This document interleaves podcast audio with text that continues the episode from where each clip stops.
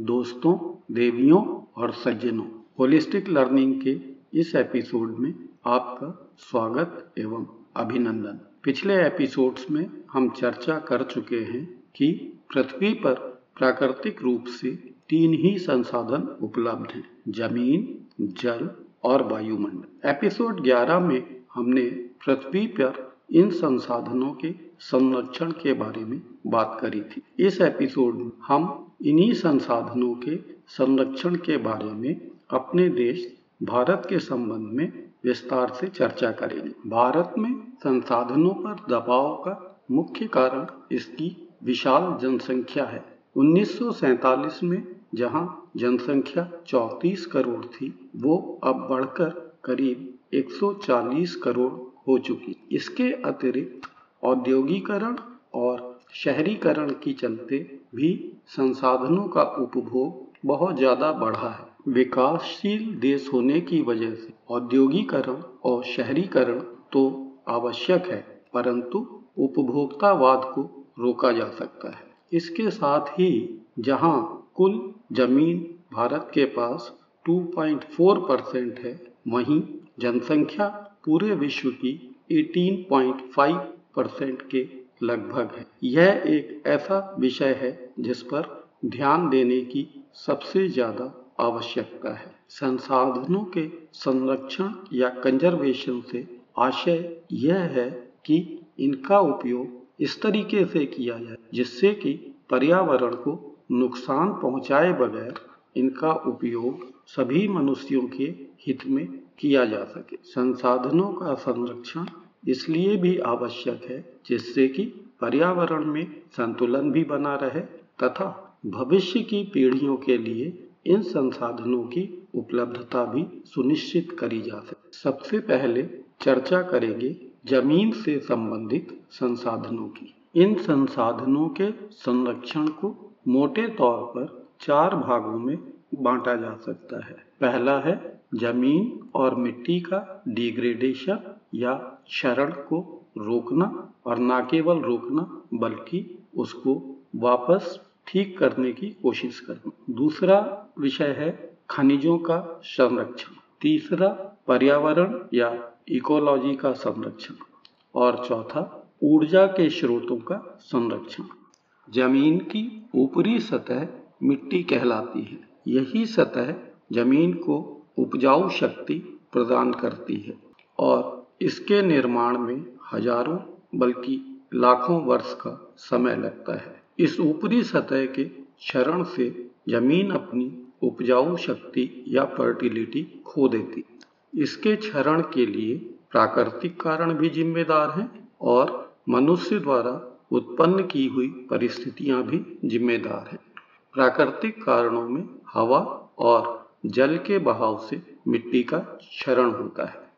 वहीं मनुष्यों द्वारा उत्पन्न कारणों में प्रमुख है जंगलों का कटाव, घरेलू और औद्योगिक वेस्ट तथा सिंचाई का अत्यधिक उपयोग, जो कि मिट्टी में नमक की मात्रा को अधिक बढ़ा देता है। पेड़ों एवं वनस्पतियों को लगाकर मिट्टी के क्षरण को रोका जा सकता है। इसके अतिरिक्त स्थान विशेष के आधार पर अन्य उपाय भी अपनाए जा सकते हैं। पहाड़ी क्षेत्रों में टेरेसिंग करके भी मिट्टी के क्षरण को रोका जा सकता है। ढलान के परपेंडिकुलर क्यारियाँ या हल चलाने से मेड़ बनाकर भी मिट्टी के क्षरण को पानी के बहाव की वजह से कम करा जा सकता है या रोका जा सकता है। मरुस्थलीय क्षेत्रों में उस क्षेत्र के उपयुक्त पेड़ों को इस तरीके से लाइन में लगाया जाता है, जिससे कि हवा के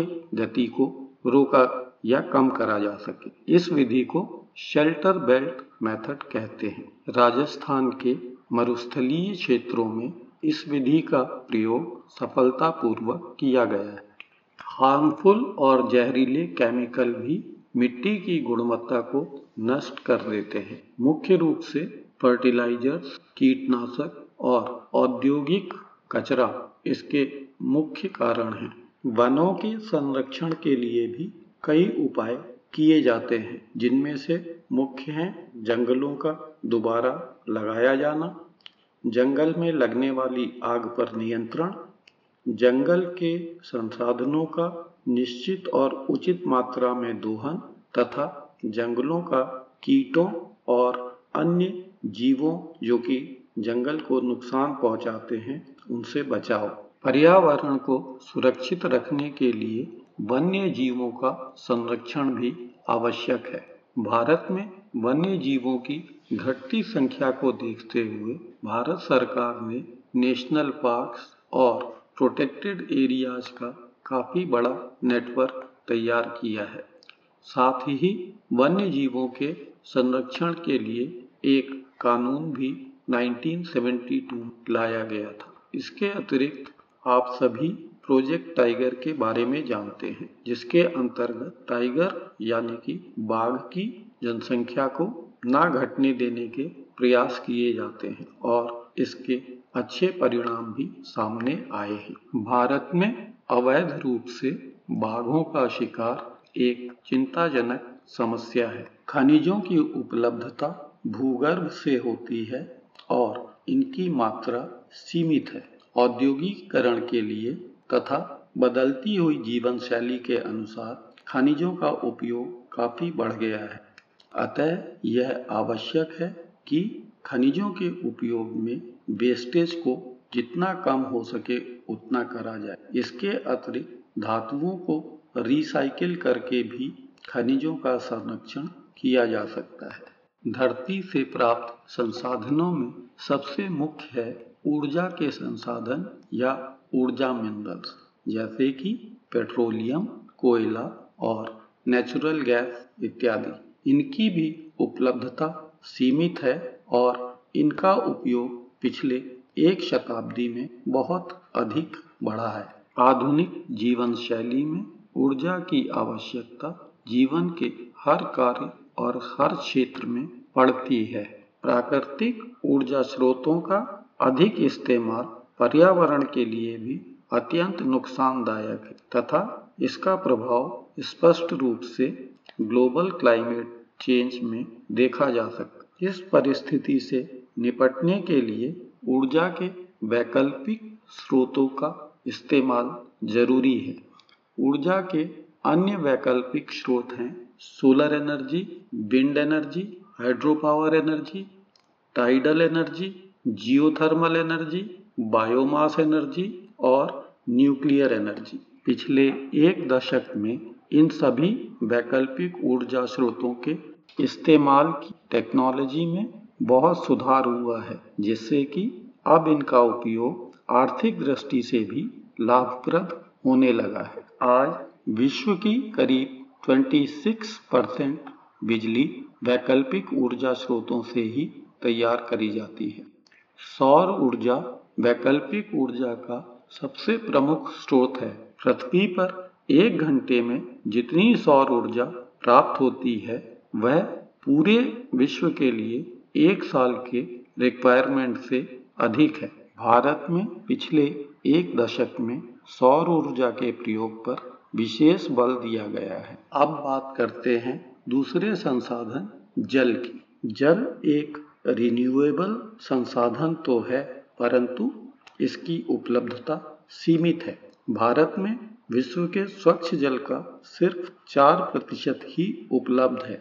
इस चार प्रतिशत जल का भी अधिकांश भाग मानसून के समय ही उपलब्ध होता है और उसका अधिकांश भाग समुद्र में बह जाता है। जल की बढ़ती आवश्यकता की पूर्ति के लिए भूगर्भ जल का अत्यधिक दोहन करा जाता है और जिसकी वजह से देश के अधिकांश भागों में भूगर्भ जल का स्तर गंभीर रूप से नीचे गिर चुका है। जल की समस्या और गंभीर हो गई है इसके प्रदूषण की वजह से। प्रदूषण के मुख्य कारण हैं घरेलू और औद्योगिक वेस्ट का बिना ट्रीटमेंट करे ही जल के स्रोतों में मिल जाना। कृषि में उपयोग होने वाले केमिकल फर्टिलाइज़र और कीटनाशक इत्यादि भी अंत में जल के स्रोतों में पहुँच ही जाते हैं। जल संरक्षण के उपायों को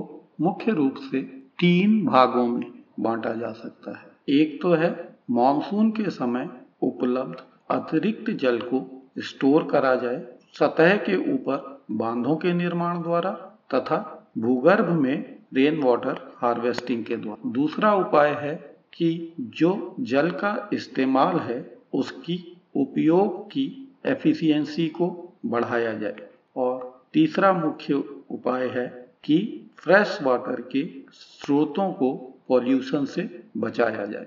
भारत हमेशा से एक कृषि प्रधान देश रहा है, परंतु यहाँ जल की उपलब्धता सिर्फ़ मानसून में ही हो पाती थी। स्वतंत्रता प्राप्ति के बाद भारत ने बांधों के निर्माण को प्राथमिकता के आधार पर ली हमारे प्रथम प्रधानमंत्री जवाहरलाल नेहरू जी ने बांधों को आधुनिक भारत के नए मंदिरों की संज्ञा दी थी। परंतु पिछले कुछ दशकों से इस प्रकार के बड़े प्रोजेक्ट्स के विरुद्ध काफ़ी आंदोलन देखने को मिले हैं, जो कि मेरे विचार से देश के हित में नहीं है। इन प्रोजेक्ट्स के निर्माण से स्थानीय लोगों को कुछ समस्याएँ हो सकती हैं, परंतु उनके निराकरण के लिए अब सरकारी स्तर पर काफ़ी विस्तृत गाइडलाइंस बनाई जा चुकी हैं। आंदोलन कुछ नुकसानों को